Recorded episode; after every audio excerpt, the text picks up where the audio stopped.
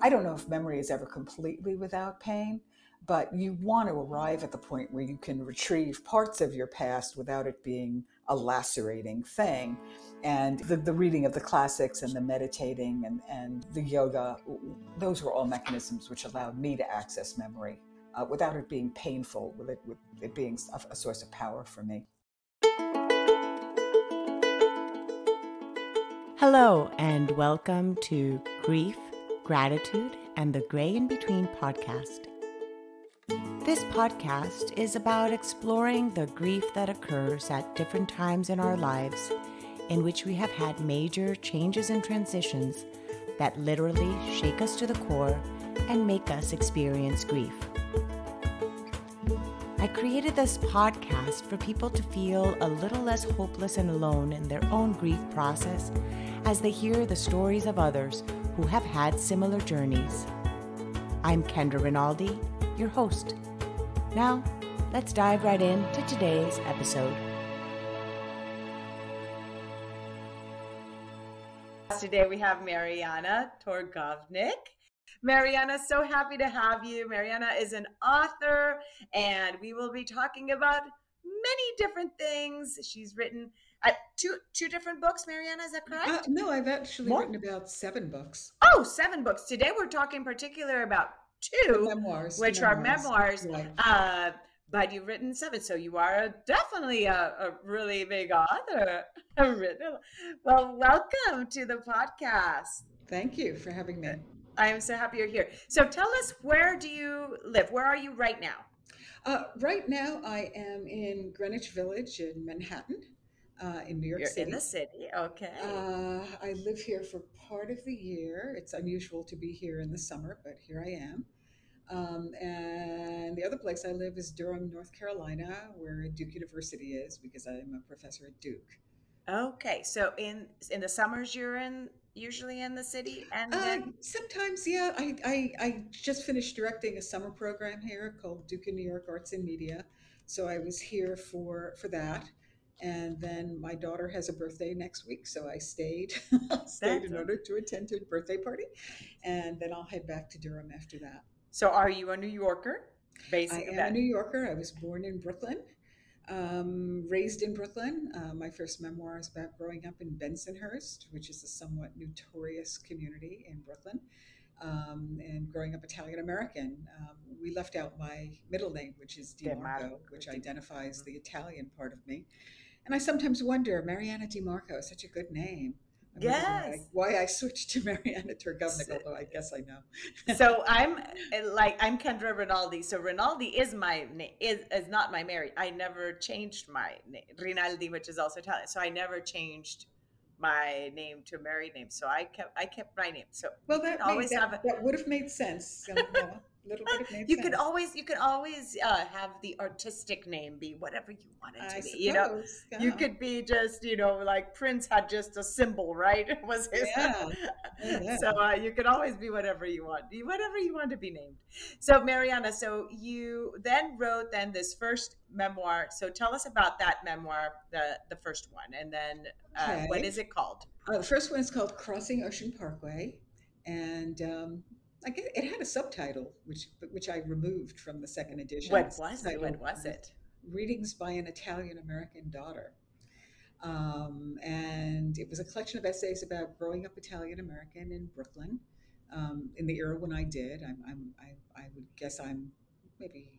I would guess. I'm, I love it. I love it. I love it. I, oh, I thought you were going to say you were going to guess your age. I'm like, I would guess I'm. Uh... uh, no, I was, I was growing up at a, at a, at a period when Bensonhurst, uh, the neighborhood where I was born, uh, was, was largely Italian-American.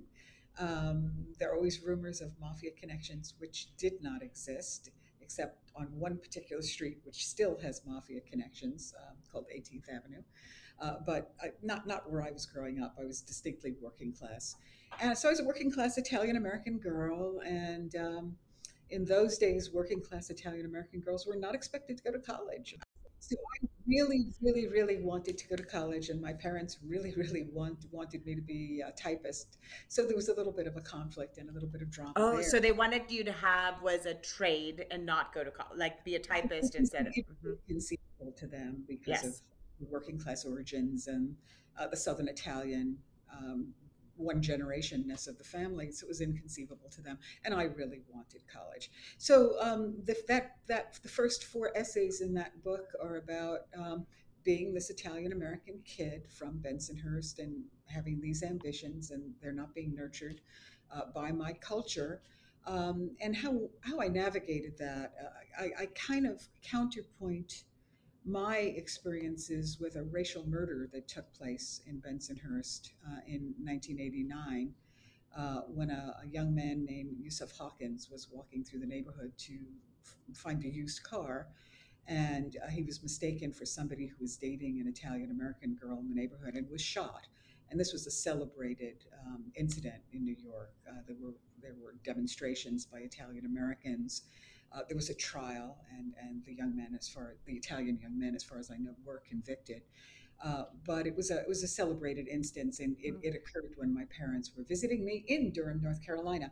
So, okay, Italian-American working class girl, and I find myself teaching first at Williams College, which is a very WASPy. Um, I just visited there last week, and I, I didn't see a single uh, black person, which was even still. So up to now, it's still that way. Even still, it was really very. I mean, I had a I've had a black colleague who used to say, "The buildings are white, the people are white, the snow is white." You know, I, it, it it still seemed very much like that. And then uh, when I left Williams, I went to uh, Duke, which is um, a, a more diverse university. But at the time I joined it, not so very diverse. It's become very diverse since. Anyway, so it's about the cultural disjunction between those two things. And for me, the bridge was marriage to Uh, a Torgovnick, a Jewish American who lived on the other side of Crossing Ocean Parkway, hence Crossing Ocean Parkway. And then the second half of that book is critical readings of um, uh, The Godfather, the Mario Puzo novel, uh, Camille Paglia, the Italian-American critic, um, the use of the cultural we, that, which is a, a voice mm. that cultural critics use a lot. And then as I was finishing that book, my father died. And so I included an essay about my father's death. Uh, he died of lung cancer. And it, it kind of rounded it off. And I, I was I was quite young then. I was in my thirties when I wrote that book. It seems rather audacious to write a memoir, but it, it did very well. And I heard from a lot of people, and still do. It spoke very strongly to uh, gay people, to Southern men. Um, yeah, it spoke, it spoke to, to a lot of people, and I, I would get letters from them. I love what you're saying, because the fact that even though you're, you're telling your story as an Italian-American growing up in New York, how our stories, like you said, can find common ground with someone else that's also living this diversity. And then you're, I'm sure with your, then marrying also, then your husband growing up then in a Jewish, right, Jewish community, he could even relate to things that you had also experienced. Yeah, yeah. Well, Jewish culture is is somewhat notoriously in favor of higher education, so you know, for, it was it, it was a kind of a, a medium for me to enter into a sphere um, where my my intelligence, my my my skills was my admired, mm-hmm. were valued. Mm-hmm. Um, and I removed readings by an Italian-American daughter, and this is this is odd. Um, the only negative mail I received about this book was from Italian-American men um, who totally misunderstood and thought that I uh, resented being Italian, which I don't, um, and, or that I, I, I felt that I had been abused as a child, which I wasn't. I just felt that I was in a milieu where it was harder to achieve my ambitions. Mm-hmm. My parents were very loving. I realized later that in fact, I would not have gotten to go to college if they were authentically opposed. They just didn't know what it meant. Um, and so it took a long time to negotiate it. In fact, when I, you know what academic tenure is, right? When you get mm-hmm, the tenure, uh-huh. When I called my parents and told them I had tenure, they said, "Oh, ten years, that's wonderful." Mm-hmm. And you know, it was just, it was, it was a, a realm that was not, you know, it just wasn't in their cosmography. Yeah. That, you know, what you're what you're talking about, the aspect of when we are being something, like in this case of what your parents maybe thought you'd be, the expectations they thought or had of who their daughter or children, well, you had more than, it was with more than you, um, yeah, with, how many, yeah, yeah, yeah. Um, of what their children are going to be, and their their expectations ba- based on their own upbringing. Like you're saying, you did you weren't judging them, right? But it was also these expectations of, if you're going to be a mother, then what kind of job are you going to have so that you can be a mother, a wife, because these are the expectations they had created, right? So their projection of your life was based on their own life, correct? Uh, Italian-American culture has changed a lot, mm-hmm. um, and, and has, has mainstreamed to a very large extent over the last ten years. But if you think back even to, what was her name? Um, was it Geraldine Ferraro who ran for president, uh, vice president way back when? She was dogged by rumors of mafia affiliations and other things that very much were stereotyping. Mario Cuomo, Andrew Cuomo's father, mm-hmm. same yeah. thing. So um, Italian Americans have come a very long way over the last decade. Uh, but it was um, especially Italian Americans who stayed in the neighborhoods to which they immigrated. Uh, they were very afraid of having their children leave those neighborhoods. And when Italian Americans did leave uh, Southern Brooklyn, as they eventually did, now largely a Chinese American community, which is an interesting replacement in and of itself, but they, they moved en masse to Staten Island, which is the only part of New York City which is solid, pretty solidly Republican and um, politically conservative rather than politically liberal. So there's a kind of um, kind of a cohesiveness to the culture, and I wasn't part of that cohesiveness. Of that. Okay. Well, thank you for, for sharing that kind of clarification. Now let's go back into your family dynamics. Then you uh, get, you got an education, then you became a professor, you get married to somebody from the other side of cross, the other side of the track, as they say. Right. That's right. Yeah, absolutely. um, how then were all these things and the family dynamics? Tell us what they look like after you started making all these different milestones and decisions in your life, and the family dynamics between you and your parents and your sibling and your brother. Oh, okay. Wow, that's that's a lot. I, I think it, it differs for each for each each person. Uh, my father was the parent I most associated with uh, New York City. He was. Um, I thought it was a very glorious profession, but it actually wasn't. He was a bank messenger, which means he carried things between bank branches. But I associated him with the city, and he prided himself on the knowledge of the city, and he took me places. So I always associated him with that. My mother was a, a garment worker. Uh, she was a good mother, very good cook, uh, famously good cook. But she had been, this is odd, she was born in America and then sent back to Calabria in Italy, where she lived until she was sixteen. Now, Calabria is still a very poor and very peasanty kind of uh, place. So that's her story. And she, and she was a, not a sentimental lady, I would say, but a, but a, a good mother, a loving mother.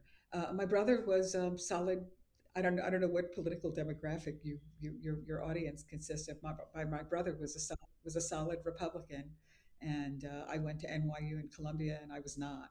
So we gradually grew apart. My brother and I just had different different backgrounds, different tastes. I, I mean, I was living in New York and North Carolina in, in university milieus, and he was um, he was in suburban New Jersey. He, he he drank, he smoked, and shortly after my mother died, he got pancreatic cancer, which is not a great form of cancer at all. That's what Very my mom passed away cancer. from, so I, I can understand yeah, it. Yeah, you know, I still don't know why it's become so common. Um, and he was. Um, Um, he, we, we had assumed a certain amount of longevity in the family because there had been extreme longevity on my mm. mother's side of the family. And, you know, obviously pancreatic yeah. cancer is, it's, it's, it's a tough one. And he chose, um, like many people, including a friend who's entering the last stages of that now, he's just chose to kind of um, do the chemo all the way until it became actually too late to go to a hospice. And it was, it was hard for me because, especially after my mother died, I, I realized all the many things you don't say to people when they're still alive. And I really wanted to talk to him, and he was kind of determined not to talk. He was on his third marriage. I liked his third wife very much, but the two of them were just, when I would I would fly up to see him, they just they they just didn't want to talk about it. But, you know, there, there was it was uh, he was in the hospital, he was getting chemo, nothing was happening. Nothing was happening. We would just talk as though we were in their living room. And for me, that was that was difficult mm. and hard.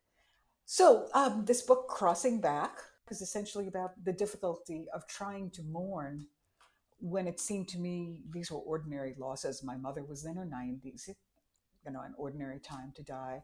My brother, we hadn't been that close. So exactly why was I having such a hard time yes. with the grieving process? And so it took me a long time to figure that out. There were a couple of reasons.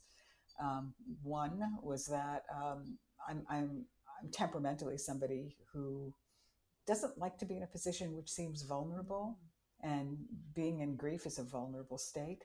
That is reinforced by a culture, Italian-American culture, which uh, is strongly invested in, you know, looking good for other people. And, you know, when people are dying in your family, it's not so Put bad. on your knickers, so be bad. a big girl. Yeah, you know, you gotta, you gotta, gotta, gotta, gotta show yes, good yes, face to yeah. the world. Uh, and then the final thing, and this, um, this is the one which um, I think was, no, there was actually two more things. One was that I, as a literary critic, I had been writing about World War Two. Hey, a lot of people die in World War Two. And it was hard to not think about everything that had happened, you know, nine eleven, the COVID crisis. It was hard to think about all the death in the world and to be invested in personal losses. It seemed to me somehow small-minded of me. Oh, okay. So and comparative the thing, grief, I think comparative also, grief. Comparative okay. grief, comparative grief. The final thing, and I think in many ways the biggest, is that um, many years before, um, I had lost a child in infancy. He died at three months mm-hmm. old. And I had never really grieved that one properly. And when my daughters were born, you know, I moved on. It wouldn't have occurred to me to continue to mourn the death of a child, but of course you do. Um, and that was complicating uh, the mourning process for my mother and my brother. It was very strange. And I, anyway, it took me a long time to unpack that. I did it by means that I describe in the book. Uh, so um, it's not a how-to book. It's not a self-help book, but it does have some lessons in it. Thank you for sharing all of those different reasons of why it was that you really did have difficulty in really expressing your grief or mourning, like you said, because grief just is like something that occurs and mourning is something we do actively towards. Uh, yes, but you first of all, you have to accept, accept your right, grief. Right. And, And, and know that that's what it know, is. You think, yeah. you think you don't have a choice. You think you have a choice, but of course you don't. What I did, in, in and I, I talk about this in the book, I, I was moving like a lunatic. I moved three times in New York City and once in North Carolina.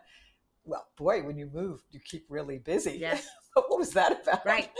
Obviously, it was a way of, of, of just not facing things. Distraction. Yeah, that, the the not, non, non-coping kind of ways of, uh, of yeah. doing, which are still... coping, just in maybe not the ways in which you would have chosen to. Yeah, yes. Just like how people may seek with alcohol or other, you know, things to deal with their pain. It's still a way of coping, just maybe not the way in which we'll be more yeah. successful way of of, of yeah. dealing with yeah. that with that grief. Yeah. So when you then had the death then of your brother, so it was your mother, then your brother, uh, and all of a sudden you have to unpack then this grief that of the your child, which had, had occurred how many years before your three month old? Oh wow, a lot of years, uh, a lot, a lot, a lot of years. Is twenty-five yeah, years, and, and, and you time. know what? It's not uncommon of, of how you're saying, because then you became a mom. You know, then after with your daughters, then you're, you're busy, busy, you were working, you're kind of yeah. going through emotions that maybe yeah. just the time of really being able to sit with those emotions and kind of figure out how to be uh, was just not there. Had your other daughters been born already when you're, uh, no, so he was no, your no, first, first child. child. Okay. Yeah, yeah. It was a yeah. boy? A boy. A he boy. was your first child. So, yeah. um, And that, and you know, and that's important too, yes. because my I subsequently had girls, and I had, which was fine with me.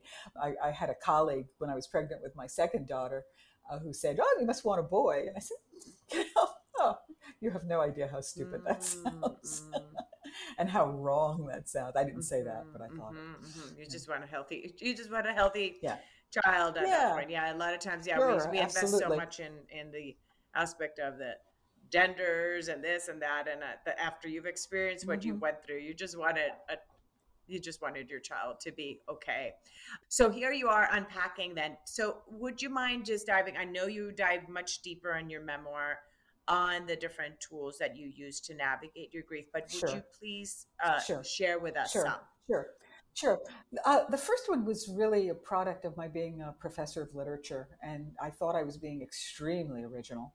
Uh, I started a program of reading the classic books. I, I went back to Homer, uh, and then I read Dante, and I had taught both Homer and Dante, and then I was continuing on my journey through the classics when I realized that a lot of intellectual people do that. And so again, my question became, well, why do people do that? And I realized, I, I think there are a number of reasons they, they do it. One is that classic books tend to change over a lifetime, and so you can plug into them at different mm. moments, and, and that's that's one reason. But I also think it's because classics are about really unpleasant stuff, like killing your mother because she has killed your father, sleeping with your mother by mistake, uh, doing a social protest and ending up getting buried alive. Uh, Dante takes a journey through hell. Yeah. These are not... Yeah.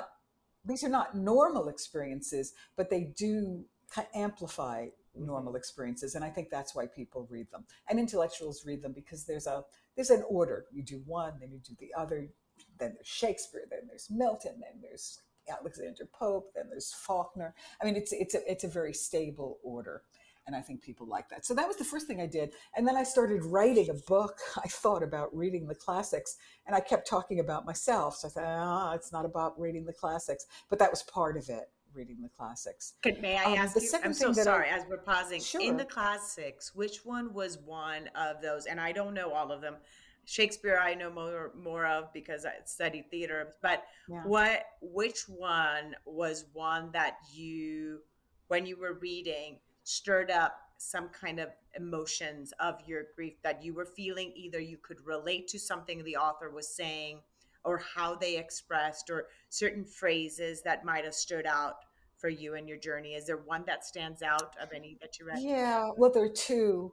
Uh, one is Homer's The Odyssey, which is a book about coming home and has some very ugly scenes in it at the end, which I had conveniently not forgotten, but I hadn't emphasized them in my well, memory. Well, probably also they weren't relevant uh, maybe when you read them. Sometimes when we read something again. No, no, no. You know, yeah, like when yeah, we read something yeah, no, in a yeah, different yeah, space and yeah, where yeah. we are in our life, they have a completely yeah, different yeah, meaning. Yeah, yeah. But the line that, that uh, resonated for me, uh, the, the goddess Athena tells Odysseus' son, um, Telemachus, uh, it is a wise child who knows his own father. I, I kept thinking it is a wise child who knows her own mother, uh, because I was pondering very much the extent to which I was like my mother and what my relationship with my mother was. So there was, that was one. And then the opening lines of Dante's um, Inferno. Inferno, I'll say them in Italian Inferno. And then I'll uh-huh. translate them. Uh, Nel mezzo del cammin di nostra vita, mi ritrovai per una selva oscura. Che la diretta via è smarrita. Oh, oh, wait, no, don't, don't translate. Let me see if I can, let me see if I picked up anything, because I've been doing Duolingo. Okay. La mezza, the, Nel mezzo, la mezzo, the me, middle of our life. Okay. The middle, the the middle, middle, the middle of, of, of our, our life, life is, is one that we may think we have to go through the jungle and then realize we have to go through the sea. Something like that is what I, uh, I heard something, jungle something and like I heard that. Marita. So tell us, translate. Something like that.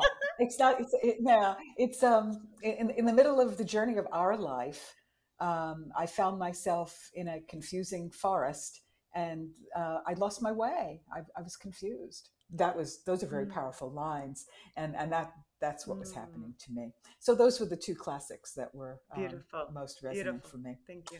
Um, the, the thing which was extremely helpful, I had done physical yoga for a long time, like most Americans, and not the greatest yoga body, short arms, short legs, but I do yoga for an hour every day and I still do it. But after my mother died, I started meditating every day for eighteen minutes. And that was extremely important because it kind of chills your mind down. And like reading the classics takes you out of yourself, gives you a longer perspective on things. Uh, just as you read the classics in a certain order, you go into meditation in a certain order. So it's like prayer, it's like doing a rosary, it's like chanting. It, it, it's a it's a calming, like a ritual. It, it has a, a ritual, a ritual, effect. a ritual, a ritual. Yeah.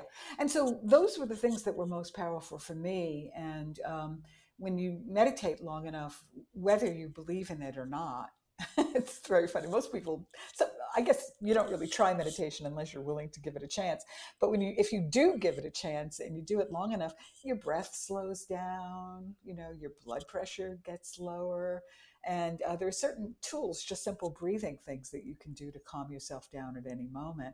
Um, in fact, I, I, I, when I teach college and the, the students are getting all stressed at the end of the semester, I make them take a few deep uh-huh. breaths. And I say, oh, did you notice that? That's different, mm-hmm. right? And, you know, it's just, it's important to be able to uh-huh. do that. Um, so that was, putting all of that together was important to me because um, the subtitle of the book is Books, Family, and Memory Without Pain. And I don't know if memory is ever completely without pain, but you want to arrive at the point where you can retrieve parts of your past without it being a lacerating thing. And the, the reading of the classics and the meditating and, and the yoga, those were all mechanisms which allowed me to access memory uh, without it being painful, with it, with it being a, a source of power for me. Thank you so much, because this is the first time ever in all the hundred and change interviews I've had that somebody has used reading the classics as one of their tools in their grief journey. Oh, really? Yes, because mm. the majority of us go yeah. straight to probably looking for that grief story, you know, a story of a memoir of somebody yeah. that's gone through, like somebody picking up your book oh, as yeah. a way of going. Yeah, yeah. So I, I did that too. I did that too. I, um, there's one Uh, there's a guy named Francesco Goldman who wrote a book called Say Her Name, uh, which I thought was an extremely powerful memoir, memoir of losing his fiancée in a freak accident at the ocean. It was a beautiful book. Um, you know, I mean, I read Joan Didion's The Year of Magical Thinking, but I realized I, I was and I was not writing a grief memoir. Um, you know, I mean, it, I, I was, but and I wasn't writing a self-help book, but I wanted it. I, I guess I felt I had discovered something that worked for me and I wanted to give it in case it worked for somebody mm-hmm. else. That's, that's, that no, that is, that is awesome. Thank you so much for, for sharing that. Now, may I ask, being Italian American, how did, yes. and you mentioned rosary and you mentioned prayer, how did the aspect of spirituality or religious beliefs play a part in your grief journey, or how did it not? How did it either help or impede your process of how you were grieving? The, the religion in which I was raised, which was Roman Catholicism, I would have to say did not help, because uh, I, people say that once you're a Catholic, you're always a Catholic. And I think to some extent that's true. It upsets me very much when I hear someone disrespect Jesus or, or the church, even though I'm not, I'm, you're not practicing. I'm no longer a practicing Catholic. But the rituals of Catholicism are very Uh, they're, they're very formal. And in the Catholic mass services, which my father had, my mother had, and my brother had, it's very impersonal. They, there's a, you are to be comforted because we know that there's an afterlife. You are to be comforted. That's it. So when you don't feel that way, did it end up feeling like you were doing something wrong in your grief journey if you're not feeling comforted? No, no it, it felt like I felt like I was participating in something that had no power for me. The um, the power of the, the Catholic wake, which I understand, it brings people together, and there's there's inevitably some form of jollity breaks out, and it, it, it's a counterpoise to the wake. But the idea of, of of sitting with the body was also not especially helpful to me. I mean, I think it is helpful for people who are in that tradition and comfortable in that tradition.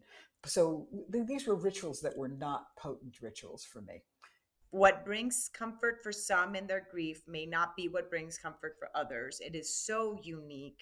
And so for you, what you had grown up in was not necessarily the way that felt the right way, per se, for your own grief journey, right, right, but it might have been right. for somebody else. It may be for someone absolutely, else. And that is absolutely, what we love. Absolutely. That's what I love, interviewing people with different upbringings and different perspectives, because sometimes we also feel kind of inadequate when you're going somewhere and you're told that this is how you're supposed to feel and this is what is supposed to bring comfort, and all of a sudden you're like, wait, but I'm not feeling that way. Then this inadequacy about ourselves adds to that guilt and in that in our grief journey even as well. why am I not feeling comfort in prayer? Why am I not right. feeling comfort right. in knowing right. there's an afterlife in my grief journey? And then we may right. judge ourselves. Right. Of course, as I, as a writer, the writing was also oh, a comforting perfect. thing for me, and I think probably for most people as well, because the the writing, again, it's a it's a, it requires order, it requires regularity, it requires uh, sinking into yourself, but not totally sinking into yourself. It needs to be controlled to some mm-hmm. extent, and um, you know, all of those things, and, and I, that's why I, I I don't I would not never disrespect um, somebody who found comfort. prayer uh, you know a, a, a good mechanism, because in many ways that's what meditation right. was for me. I did I do find meditation a spiritual exercise, mm-hmm. and I'm I'm not a believing Buddhist. Uh, but the traditions in which I meditate are loosely speaking Hindu or Buddhist. Again, it's not an afterlife, but there's a there's an energy in the universe, and you when you access that energy in the universe, you realize, well, that's in you, it's out of you, and and and that kind of vocabulary, what's in you and outside you, that is religious vocabulary. And so, as a spiritual insight, it, I think it's valuable, and I think it's part of why meditation was such a good practice for in me. Your, in your journey, thank you. Now, take us into yeah. writing then this book. How was then that process cathartic, really, in you uncovering all these things and in your in your morning journey as you're writing? This was the this was actually, I would say, the craziest book I've ever written. It's it's it's it's shapely, it's short, it's almost like a book of poems. It's it's discrete essays that you could read as discrete essays. It took me so long to write. It took me it took me so long to write. twelve years. Well, but normally I write books in about four or five years, and they're much, they're, they're denser, much more research-oriented books. But this is denser in ter- yes, but this is denser in terms of the emotions that you had to access to be able to write, too. This book was written in six different versions, had six different titles, and I, I couldn't give it the shape it wanted. And then finally I said, man, I'm going to do this. And when I couldn't make it work, I just took it out. And there it was. There was the shape I wanted, uh, which was uh, learning to accept grief, uh, realizing that there were sustaining things in my life, my marriage, my profession, my, my, my children, my grandchildren now, and then accessing memory without pain. So once I took out what was extraneous, it, it had shape. And as a writer, there's great pleasure when you discover the shape of a book and you say, ah, there it is. you, you, yes, it well, it took twelve years to birth. Yeah. Uh, and now many more yeah. years of people enjoying and so forth. In all these different times up in which you're reading and editing and going back, is there judgment as an author as you write? I've never written a book. Oh, there's definitely judgment. As you're then doing this, like, how do you then separate a little bit to then see what is my reader looking for, not just what am I? Well, one of the things you do, you put it aside, you put it aside. Then when you come back to it, you're reading it. And if you're bored, you should take it out. So one of the things you do is to cut. But there's a kind of, there's a golden moment when you're writing memoir, when you really move yourself, and you may even be moved to tears. And man, you have hit pay dirt. Now that's that's that sounds very cynical, but it's true, you know. And even though it's um, it's grief recollected from a distance, when you when you recreate that, that's very very powerful. There, when you publish with a press, I hate to break the, it to the aspiring authors out there, you finish the thing, and if you're lucky, you see it in print a year later. So you have this imposed year of cop- of just nothing, and then copy editing, and then the page proofs arrive. And when the page proofs of Crossing Back arrived and I was reading it through, I, I just said, oh, hot damn, you know, this is good. This is good. And it was such a, it was really such a great feeling, you know, to have that happen. And again, it's a kind of, um, It, it's not the mourner's reaction, it's the writer's reaction. I was just going to even ask, in that editing process, when you're being told, yeah, cut this. I mean, you've written seven books than you before, so you've been like, when they say, no, this chapter, da, da, da, but I really love it. Like, how do you detach? And, and there's got to be some grief component even of any other type of book when you kind of put I your think, baby out there yeah, and then yeah. an editor's telling you, no, take this part off or take this part. And even like you said, even the reaction of some people to your titles, of then you even re-editing the title of your other book, of taking off the other. So gosh, it takes a lot. It, it does take a lot. I mean, one of the things that I have found very helpful, and I was fortunate both with Crossing Ocean Parkway and with Crossing Back to be in a writer's group when I was doing them. This hasn't always been the case for me, but there's something very sustaining about having friends read and getting friends' opinions mm-hmm. and trusting friends' opinions as, as as as you're revising. I've actually been very lucky in my editors. They've they've done uh, what I would call light editing. Okay. Uh, the, the guy who copy edited Crossing Back had so much knowledge about um, Sicilian culture in a very specific way that I was actually in awe. I mean, there's a, there's a kind of Italian pastry that my mother made. It, it's called a sfingi. It's, it's fried dough. It's a, a beignet, yeah. A beignet. A, the, the fancy name is a beignet. Um, but a, a sfingi, it's, you know, it's ricotta and, you know, and flour, but you have to get the texture just right. So in one of my chapters, I use making sfingi, my mother's recipes in general, as a recipe, as analogies for writing. And the sfingi recipe, which was a very important recipe for my mother. So it was a very symbolic recipe for me, and I lost it. And I, I, I, I was trying my mother's recipes and I was writing them into a chapter for this book. Um, and I, I couldn't find it. And then I got a, I, I received a text from my younger daughter and it said, Mom, I, found- I did it. I found the sfingi recipe. And it was like World War Two ends in Europe. You know, the sfingi recipe has been found. So I, I, I was able to make the sfingis and to recreate them. Oh, um, yeah, that's awesome. So this, there's stuff, there's stuff like the, that. The, the part of even just that, the aspect of food and passing along that legacy and the memories yeah. that they are not only associated yeah. with a culture, but like you said, like they remind you of what your mom used to make on these things and yeah. the cultural things. Yeah. And this is a way we carry on. And again, on. Stepping into the role of the cook is to, again, it has sequences, it has regularity, it, it it's in you, it's out of you, it's it's personal, it's impersonal. And so it has all the qualities of reading the classics and meditating. And I wasn't sure why I was making my mother's recipes, but it was important it to me that I do so. That's beautiful. Like, yeah, just reliving. Yeah, yeah, yeah. Anyway, this this guy knew the whole story of Sfingi and the variants in spelling. Uh-huh. And I this the, we were talking uh-huh. about editors, and this editor knew all that. And I said, man, that is amazing. Yeah, Sfingi. Well, it's wonderful. Yeah, Thank you for sharing they're that. They're really good. Uh, well, now I want one. Um, Uh, now I want to thank you so much. Now, tell us anything else you'd want to share as to who would be someone that would relate to your books, either one, Crossing Ocean Parkway or Crossing Back. Yeah, well, I think anyone who is, uh, I mean, crossing is a metaphor that has to do with moving from one place to another. So anyone who's involved in some kind of conglomerate culture, and I think that's lots of people these days. If you're Asian American and uh, and married to an African American or to an Anglo American or whatever, and anyone who's involved in that kind of uh, hybrid mm-hmm. relationship, I think would find either book very powerful. Anyone who um, is experiencing loss or grief, I think would find either book uh, very powerful. Um, they're, they're kind of there's humor in books. I mean, there's there's a uh, there's a tendency in my writing to go for the joke, so you know that's important too.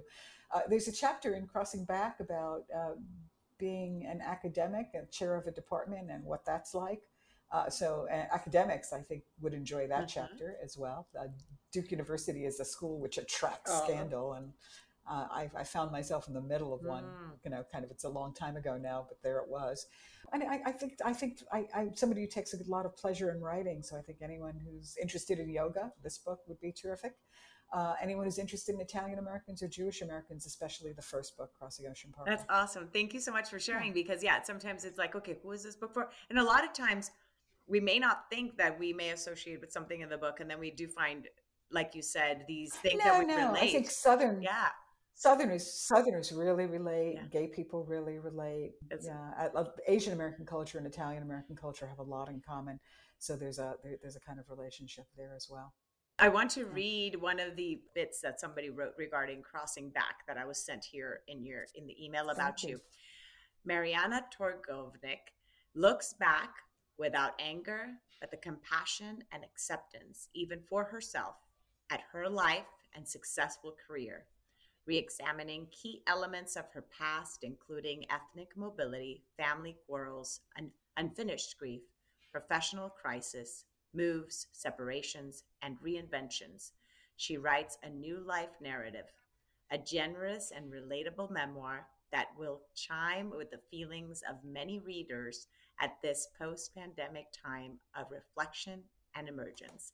And this was by Elaine Showalter, a professor at Princeton University. So that right there, I think, summarizes for sure the crossing back and who can relate to that. And how, how amazing yeah. to hear, like, is it like when you hear those things, those those things, is that like? Yeah, no, that's, that's absolutely great. That's absolutely great. And I, I would stress again, because we're all kind of emerging yeah. from something yeah. right now. And uh, for most of us, it's a, a, a movement, a more expansive movement. We were constricted and there was harm. And we're now having to assess what that harm is and how to readjust.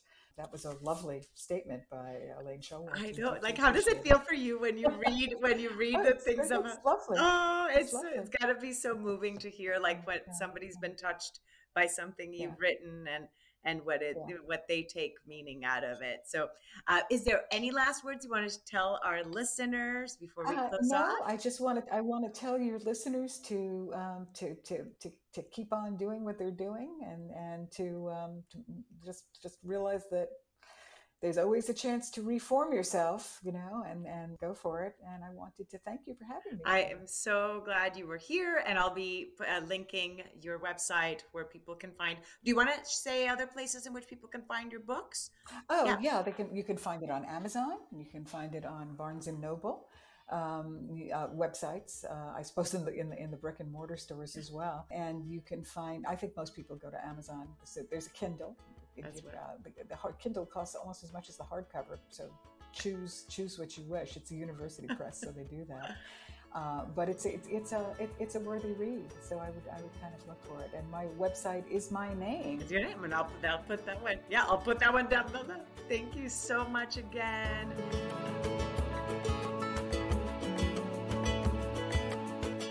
Thank you again so much for choosing to listen today. I hope that you can take away a few nuggets from today's episode that can bring you comfort in your times of grief. If so, it would mean so much to me if you would rate and comment on this episode. And if you feel inspired in some way to share it with someone who may need to hear this, please do so. Also, if you or someone you know has a story of grief and gratitude that should be shared so that others can be inspired as well, please reach out to me. And thanks once again for tuning in to Grief, Gratitude, and the Gray in Between podcast. Have a beautiful day.